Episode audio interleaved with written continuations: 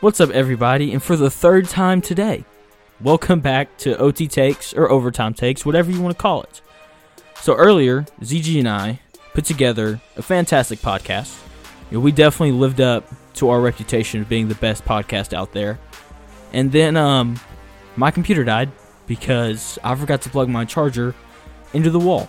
So, yeah, that happened. It did happen. Yeah, I, I feel still, so bad. I'm sorry. We're still putting a put out. We're still putting a pot out for you guys. We you we are.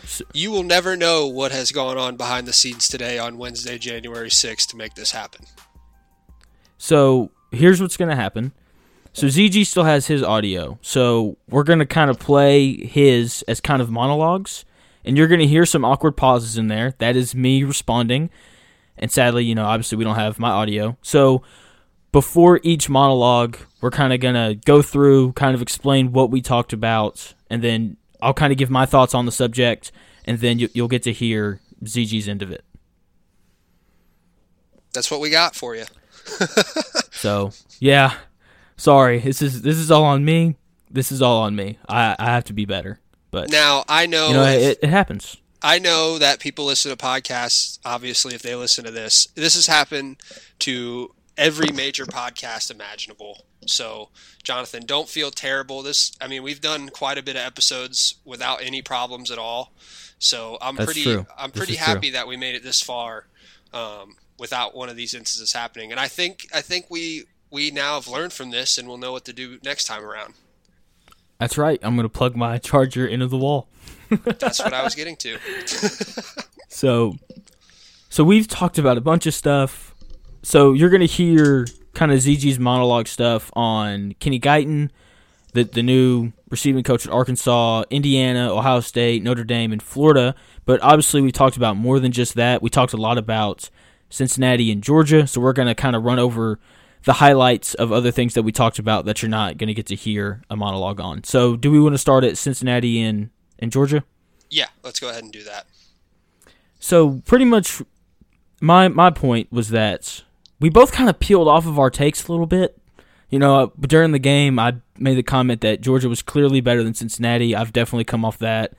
I was very impressed with Cincinnati's quarterback you know, Cincinnati's a good football team. Luke Fickell, I think, has done a great job there. He's a really good head coach, and yeah, yeah, and and and likewise, I was on the opposite end of that, and I kind of came more around to you know, Georgia probably is better. Um, they're definitely more talented, but I don't think the gap is you know crazy enough to be like Georgia's clearly better. So, you know, when you look at that game and you got to realize like we were not talking about potential national title winners or even playoff winner like contention. Like those were just two like you know borderline really good teams. Te- yeah borderline top 10 yeah. teams playing football and it was a good game and i think it proved to a it lot was. of people that cincinnati can hang with with those teams so i think cincinnati hangs with clemson or bama no but do they hang with the next tier down absolutely and they proved it oh yeah i, I totally agree you know, Cincinnati earned a lot of respect uh, across the country, which I think is really obviously they they want to win, but you know they didn't get their doors blown off. Like I feel like you know that's what I thought was going to happen. It didn't. So Cincinnati earned a lot of respect. And then there there was the call. We we talked about that. If you watch the game, then you know what we are talking about. And if you missed the game, you know it's third down. Cincinnati's got the ball with about a minute forty five left. Is that is that about right? It's less than that. Was it like was it like a minute and a half? Because I thought yeah. that if the clock had ran down, Georgia would have gotten the ball with about fifty five seconds left. That's what they did get the ball back with. I, I thought they had a little over a minute. It doesn't matter.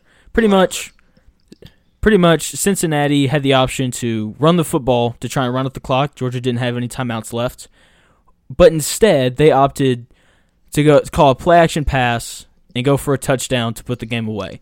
I liked the call.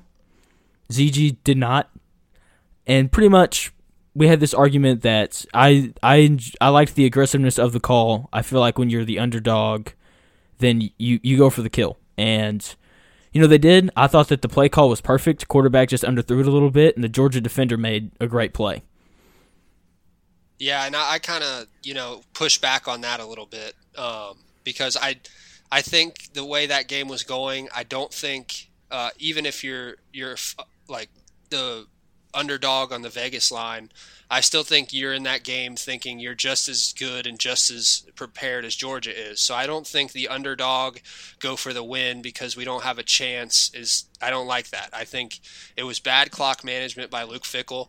I think he's had a history of bad clock management in his time as a head coach. Um, certainly, I feel like he did uh, against Georgia, and he's he did it when he was an intern at Ohio State.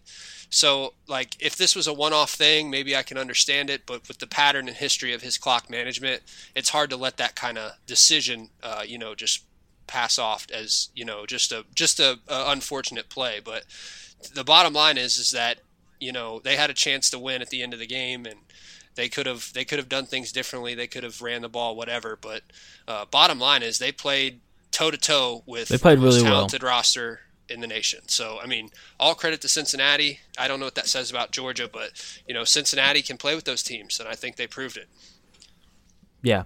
So, and then I think the real draw for this episode would have been our conversation about Texas A&M. I mean, it was like It was- 12 minutes. It was like 12 or 15 minutes.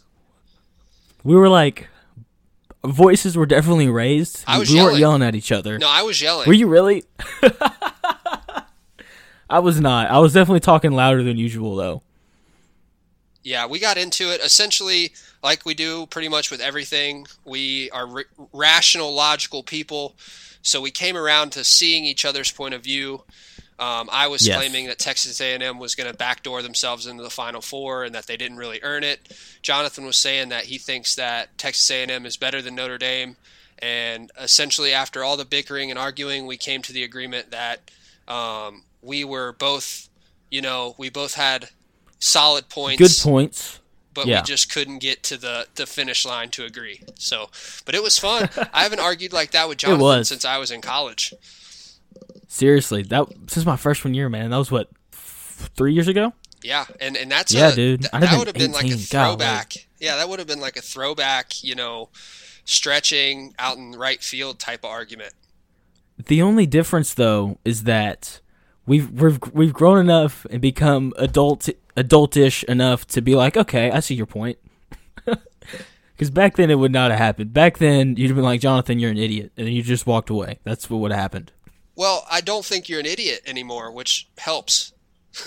That's true. That does help, dude. The first time you came on my podcast, oh my gosh, that was great.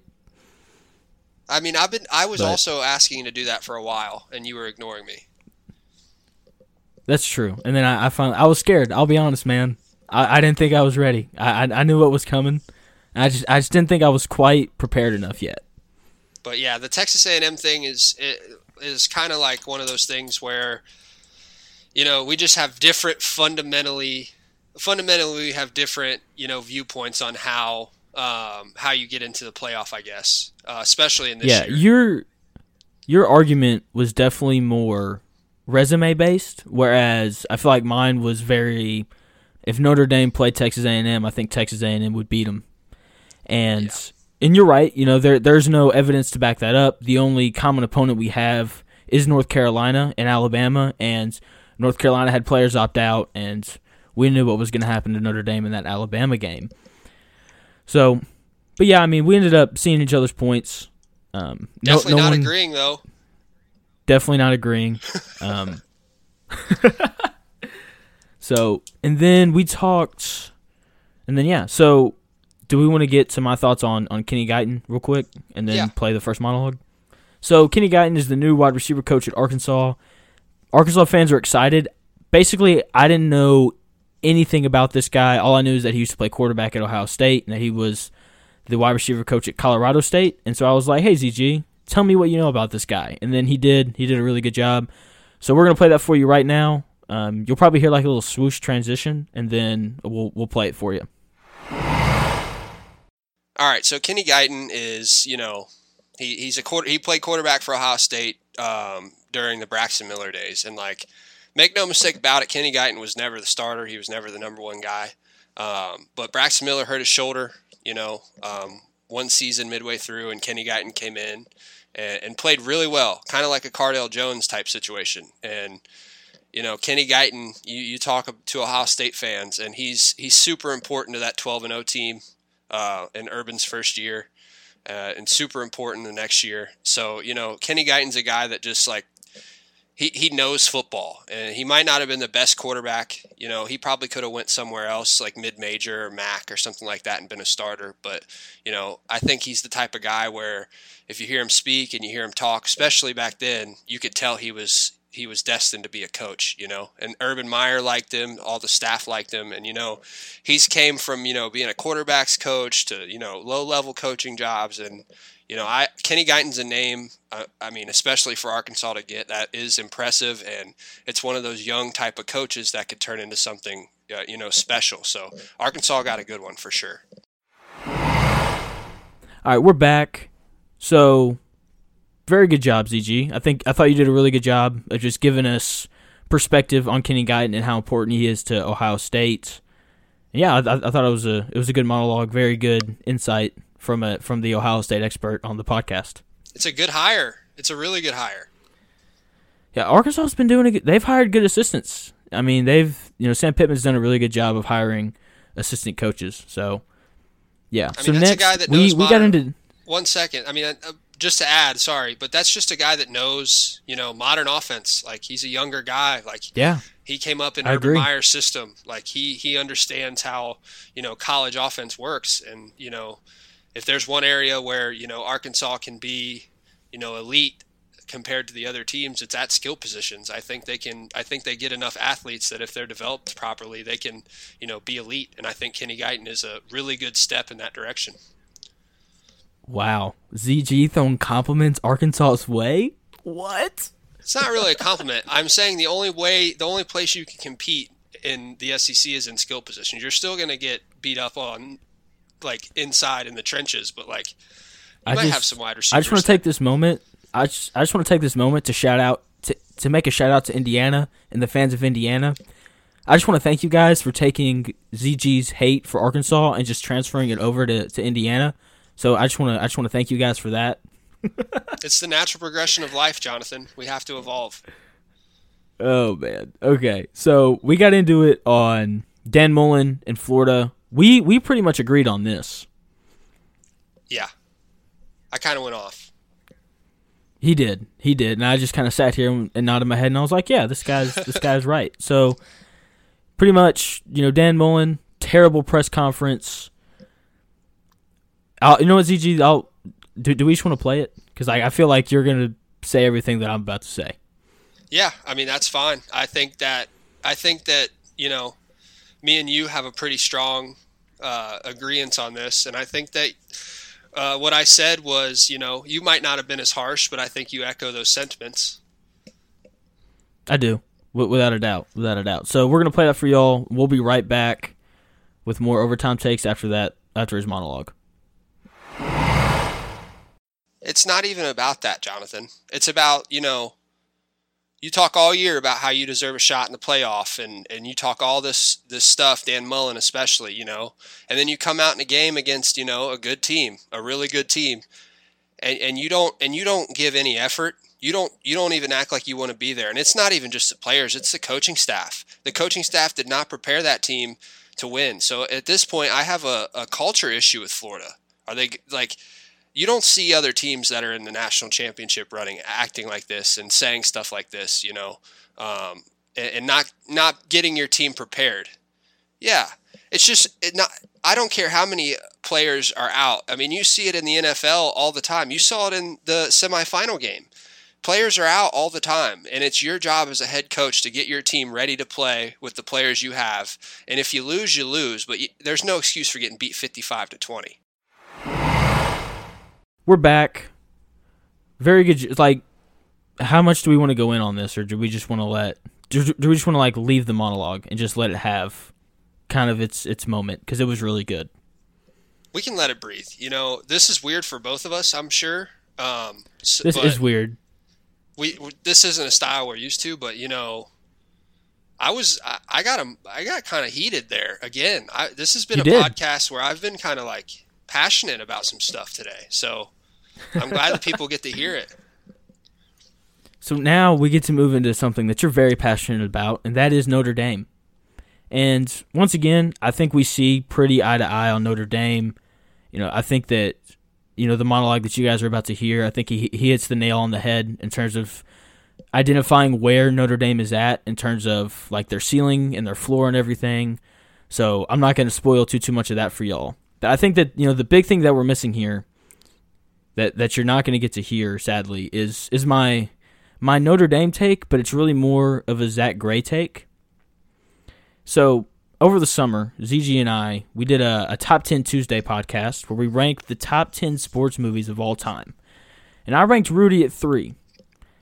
And ZG was appalled Rudy sucks. by that answer. And so I this this is my belief. I believe that Zack Gray's hate for Notre Dame has bled over into his hate for Rudy. You know, I, I think that you know if we take Rudy, we put him in a Buckeye uniform. Maybe it's not Zack Gray's favorite movie ever, but he likes it a lot more. I think I think a big reason why he doesn't like it is just because it's it's about Notre Dame, not like you yeah. I mean, I'm gonna go ahead and say it. I think you're right, 100. percent I don't even want to watch that movie on Disney Plus about Clemson. if you put if you put Rudy in a Illinois State uniform, it's probably I probably like it, but I don't know. I just can't get past the the Notre Dame thing. It's it's a problem. I think I shouldn't have let it affect me like that, but it is a problem, and I agree with you. I think we all have teams like that though. You know, like I think that Alabama would be a team like that for most people. Um, but yeah, anyway. So that's pretty much the only thing I think that's that's missing from that. Like I said, Zack Gray hits he hits the nail on the head. I don't know why I said your first and last name there. As you can tell, I was on a heater today. He was. You were you brought it today, man. You brought it. so, yeah, we're gonna take a not a break. You know, we're gonna play that that monologue for you. So hopefully you guys enjoy it, and we'll be right back with more here in five minutes ish. I don't really know how long it is. Yeah, so uh, essentially what it is, and it's really not that profound. It's just kind of, you know, I think this is this is turning into more of the common, the common knowledge of of you know the state of the program of Notre Dame. I think Brian Kelly uh, has maxed out everything you can do at Notre Dame.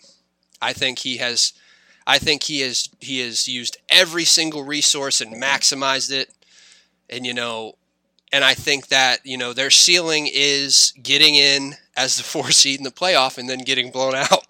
I think that's that's all you can expect from a team like Notre Dame. And Notre Dame, to its credit, you know, doesn't have the talent of some of these teams that could be, you know, in their spot, like a Texas A&M. Like so, they are, yeah. So they are doing, they are doing everything they can, everything that they humanly can do to to be to be in this spot. And now I, I just don't I don't see with the way they recruit and the way you know the, their play style they they can't compete for a national title, but they can compete in the Final Four. Well, not compete, but they can play in the Final Four. And that's such a weird spot to be in. Yeah, I mean, it, it, there's, I mean, clearly a talent, you know, difference there but you know, I as as a fan, as a fan, I I don't understand. That's like the ultimate purgatory. That's like like I would rather just not be in the discussion or have a chance to win it. I wouldn't want to be like the fourth seed every fourth or fifth seed every year and then know I'm about to get obliterated by the teams I'm about to play. Like that would suck. But like Notre Dame fans suck too, so I don't really feel that bad. We're back. Moving on to Indiana. Like I said, Zack, great job. I think, you know, I've said it. I think it's the fifth time I'm going to say it. You hit the nail on the head about Notre Dame and just the evaluation of where they're at. And so we're going to move on to Indiana. And ZG's hate for Indiana has grown. And I think you're going to hear that in his monologue because once again, I mean, he just, he, you, you're just really good at this, Zack. That's really all that there is to it. Um, also, this is the one where, you know, there's kind of some awkward pauses in there because Jonathan is. I don't know whether or not he's like appalled at how much I hate Indiana, or if he is just like, you know, In trying total- to just get a grasp of what I'm saying. There's total disbelief. But yeah, this is the this is the one where there's some pauses, but you know, it starts out slow and then I really hammer him. So I'm Hey, pretty proud of this one.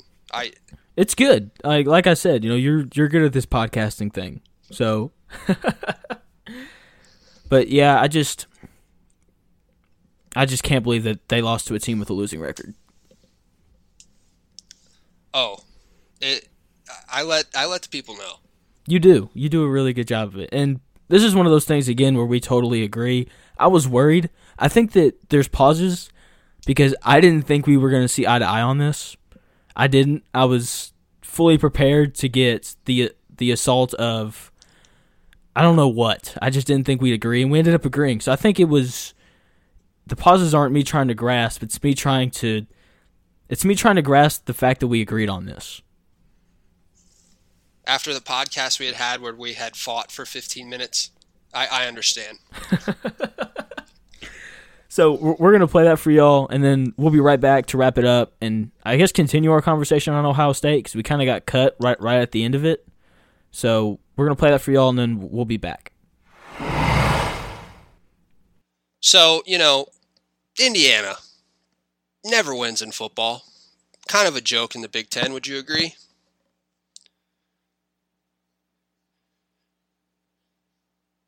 Yeah, okay, but I'm just talking historically. And you know, they they hire a coach who's who's pretty good. You know, Tom Allen's a great coach. Um, seems like they found a you know a competent quarterback. Um, you know, if you have any semblance of a competent quarterback in the Big Ten, you're going to win games. And, so, it, so you know, they come into the season and you know they beat Penn State on you know probably the craziest play of the college football season happened week one in that overtime game again. So you know they're they're rolling and. It, it, they get to you know four and zero. They're about to play Ohio State, and they're this great story. And like I watch Indiana play before they play Ohio State, and they look they look like Ohio State's like little brother clone. Like they try like they they want to do what Ohio State does. Like I'm pretty like you've seen them play. It's pretty accurate. When Penix is healthy, it's like Ohio State light. And you know, so it's a feel good story. I don't have anything against Indiana. And you know, they play Ohio State. They're getting run out of the building, and then they make a little comeback at the end. Never tie it up, actually. Never ever have the ball with a chance to tie it up. Um, but the score looks like they only won they, that it was close, like they won by seven. So you know now I don't hear much from Indiana fans, and then all of a sudden, all of a sudden Ohio State's games start getting canceled. You know Maryland cancels, Illinois cancels, and now it's looking like Ohio State's not going to reach that six game threshold. And here they come, Indiana fans out of the woodworks, you know, asking for a handout. Let, let- we should be playing in the Big Ten championship, even though we lost to the second to the the first place team. And just because they didn't play enough games, we should be in it. We should be, you know, in the playoff discussion. We should be in the New Year's Six discussion. You know the story. And, you know, you probably get screwed out of a New Year's Six, honestly. But you play a sub 500 team in your bowl game and you come out and lose. I don't care if you're missing your quarterback. I don't care you you are playing a team that you that according to you guys should not be on your level. According to Indiana fans, you guys should have been playing for a conference championship over a team that beat you and be in a conversation for a New Year's Six Bowl. I can only imagine if you guys played Georgia. If Indiana played Georgia, it would be a bloodbath. So, you know, for all that talk Indiana fans were doing, you know, about how they deserved the shot because they wanted a handout, well, there it goes. Everything I've been saying is, is proven true. You got beat by a bad team in a bowl game in a normal year they wouldn't even be playing in. We're back talking about Ohio State, and it's this this monologue's really good as well. Are are, are, are there pauses in this one? I, I think that there are.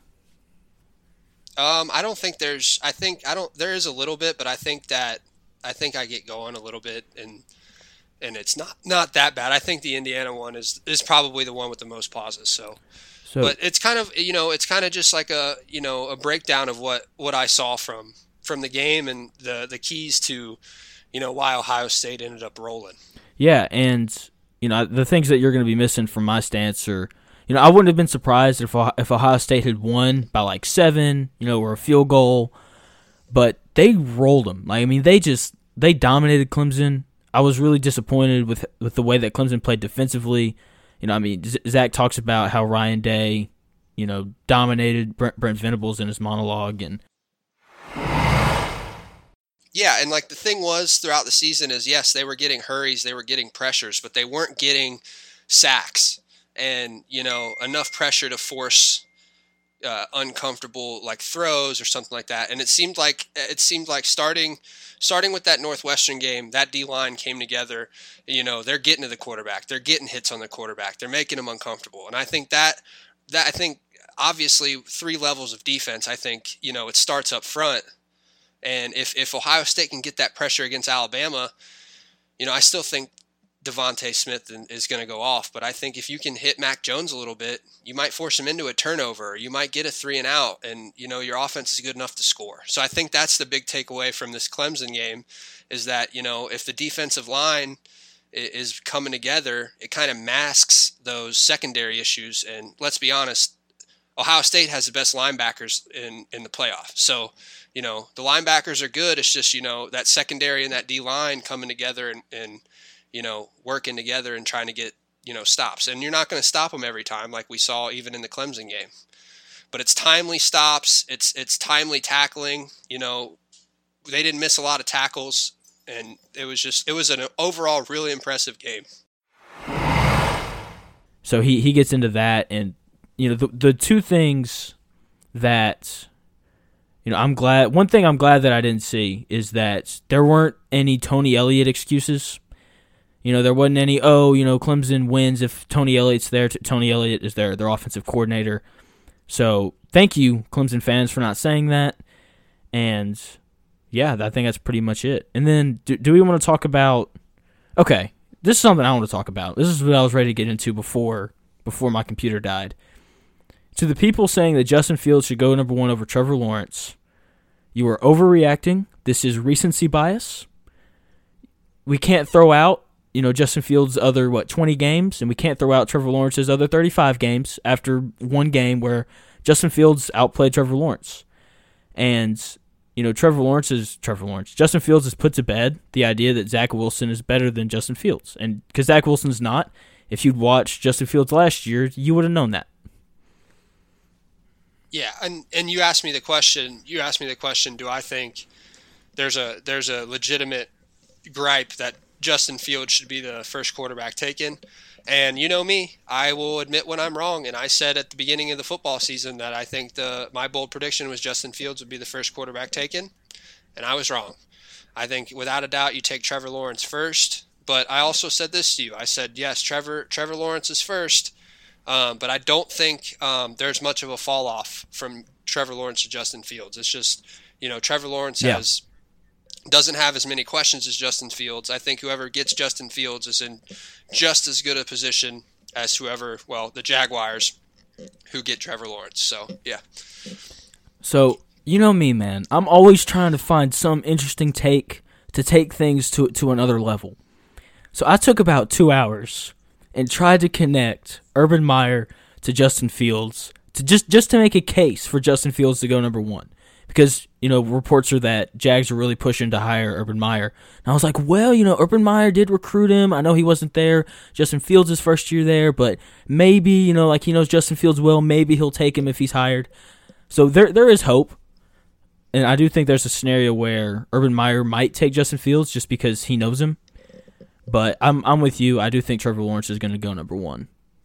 Yeah, and I, I mean, I don't think there's much Justin Fields can do.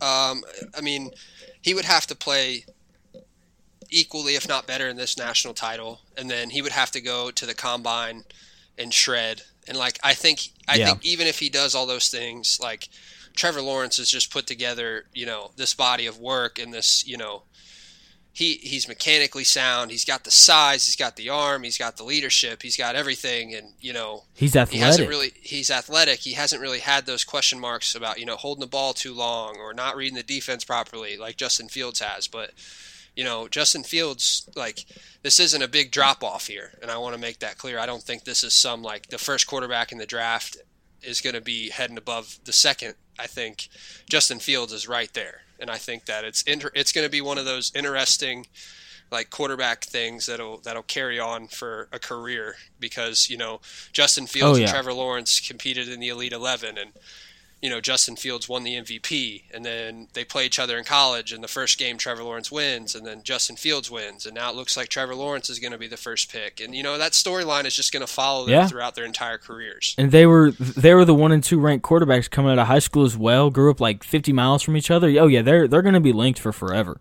Yeah, and I think that's awesome for you know not only college football but you know NFL too. Yeah, I, I just if you had okay if you had to put money on this do you think Justin Fields and Trevor Lawrence are good friends, or do you think that they just don't like each other from like a competitive standpoint? I don't think they. I don't think they really like each other. I hope not.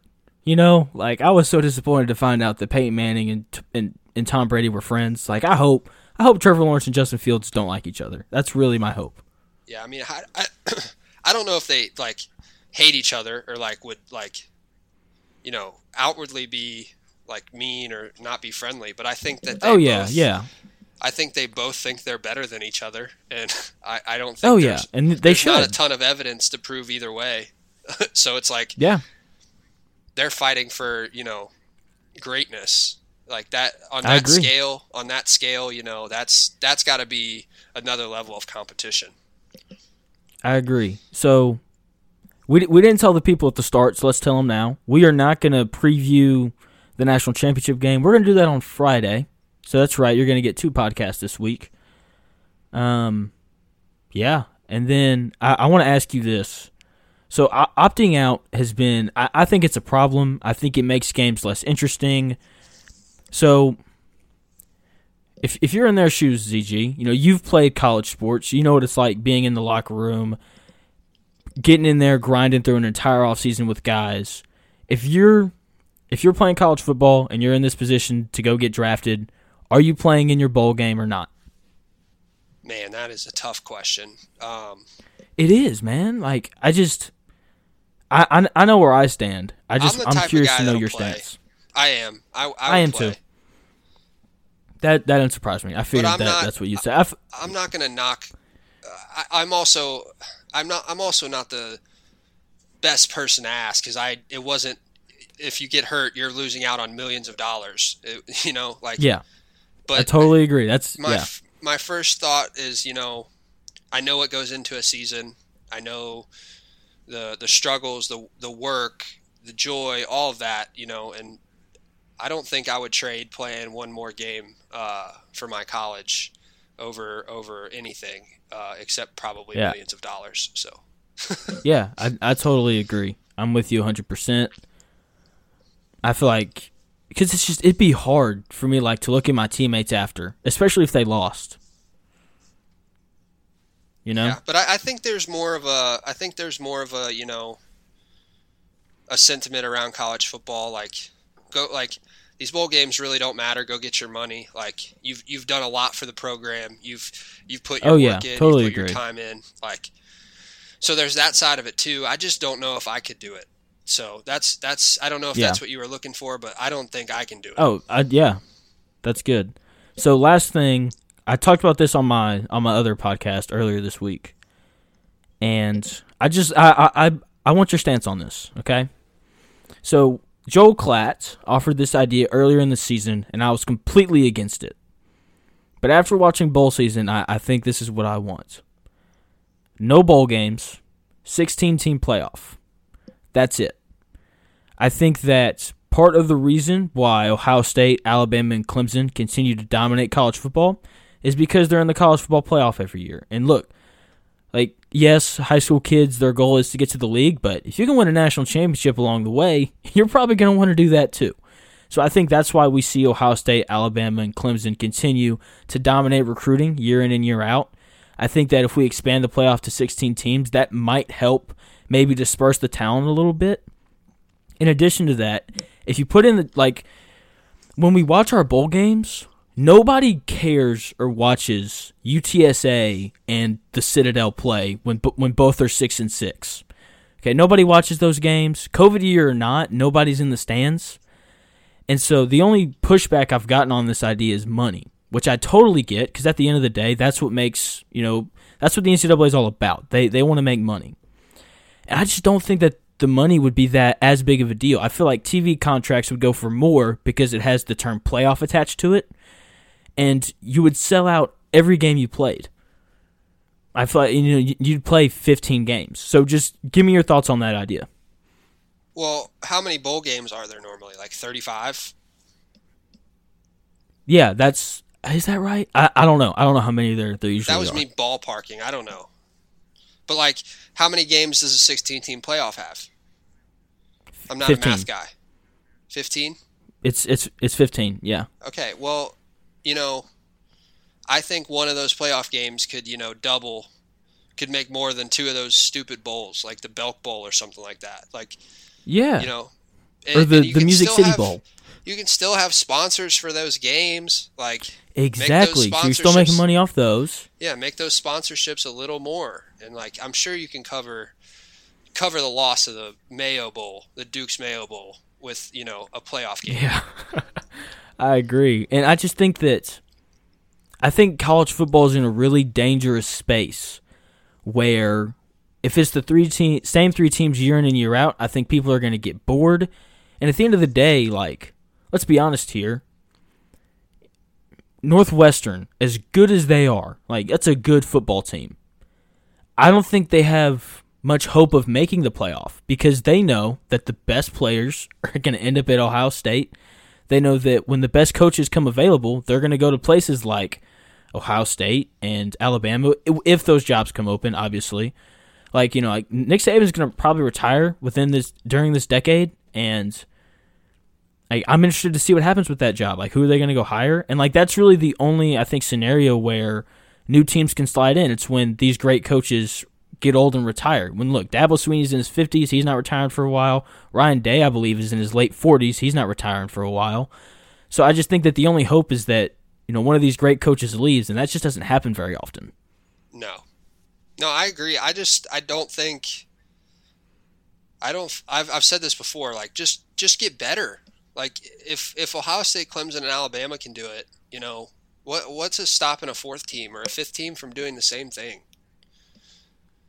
Yeah, I, I, I, I see what you're saying. I just think that the draw of hey, if I go play for Alabama, Clemson, or Ohio State, I'm basically, I know that probably two out of my four years, I'm gonna have the opportunity to play in the playoff. Yeah, and, and Whereas but they they built like- that though. They built that. Those Oh, totally that. agree. Totally agree. Yeah, I, I totally agree. Ohio I just State think wasn't that- always like this. Clemson wasn't always like this. Like there's always there there's a window for you to do s- stuff like this. Georgia is recruiting at the same level of those teams and still not at that level. Like That's You know, true. Yeah, I agree. I don't like I I think I I push back on the idea of trying to make college football more quote unquote equal. Yeah, that's fair. Then again, I am an Arkansas fan. We haven't been good in a while, so ma- maybe that's why I want this. Yeah, and I probably could just be saying that because my team is playing for a national title Monday. So I don't know.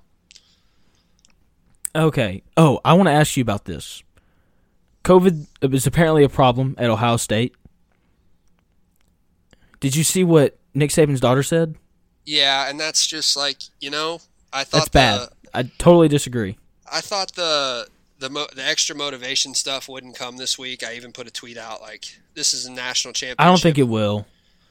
and I don't know how much it plays, but it certainly it certainly can't like it can't make Can't things, hurt. Yeah, it can't hurt. Like that that is bulletin board material, and like I said, I don't know how much I play into that, but like it's it's it, it can't it can't possibly benefit Alabama, Oh, not at all. and that's why Not it was all. deleted. But Papa Saban came through and, and told her to delete it. It was silly, and you know, But also like yeah, irrational. It's kind of hypocritical of Ohio State fans because they, you know, they said the same thing about Michigan, and now they want to play like COVID so serious when they did the same thing with Michigan. So yeah, I mean, I I don't think it's true. I, I, think it's dumb to say, but also like all these Ohio State fans that were claiming Michigan was ducking them, like you really have no room to talk because you did the same thing. Yeah, I I totally agree. So, last thing. So I, I I'm torn on this because I want for the national championship game. I want for both teams to be at full strength. I want to see them. I want to see them both play each other at full strength because I want to know who the best team is. But at the same time, college football has gone along like it's business as usual. Every game has been played on time. If you have enough players to play, you play. And so I'm torn between this idea of I feel like like I want the best players on the field, but at the same time, I feel like moving things around because of COVID when you haven't done it all year could possibly I'll figure out how I how, how to say this. It could ruin maybe the integrity of it. Like you haven't done this all year and now all of a sudden you want to change the rules kind of thing. What do you kind of think about that? I, I see that angle and like, you know, even Ohio State in the semifinal game were missing players because of COVID. But the way that the way that I've been seeing things and you know, I get texts from people like that are you know inside the the program. Um, I sign up for it. It's like two dollars a month, but um, it's they're saying that there's a possibility the entire D line position group is out, and like you know, yeah, and you, if we're we don't want about, that. Yeah, if we're talking about position groups, not just one or two guys, you know, from each. If we're talking about an entire position group, like I I, I can't see that happening uh, in that scenario. Just because you know you're talking about the integrity of the game, we're gonna we're gonna make a team that that earned and fought its way all the way to the national title play without their defensive line because of a virus that literally everyone is getting.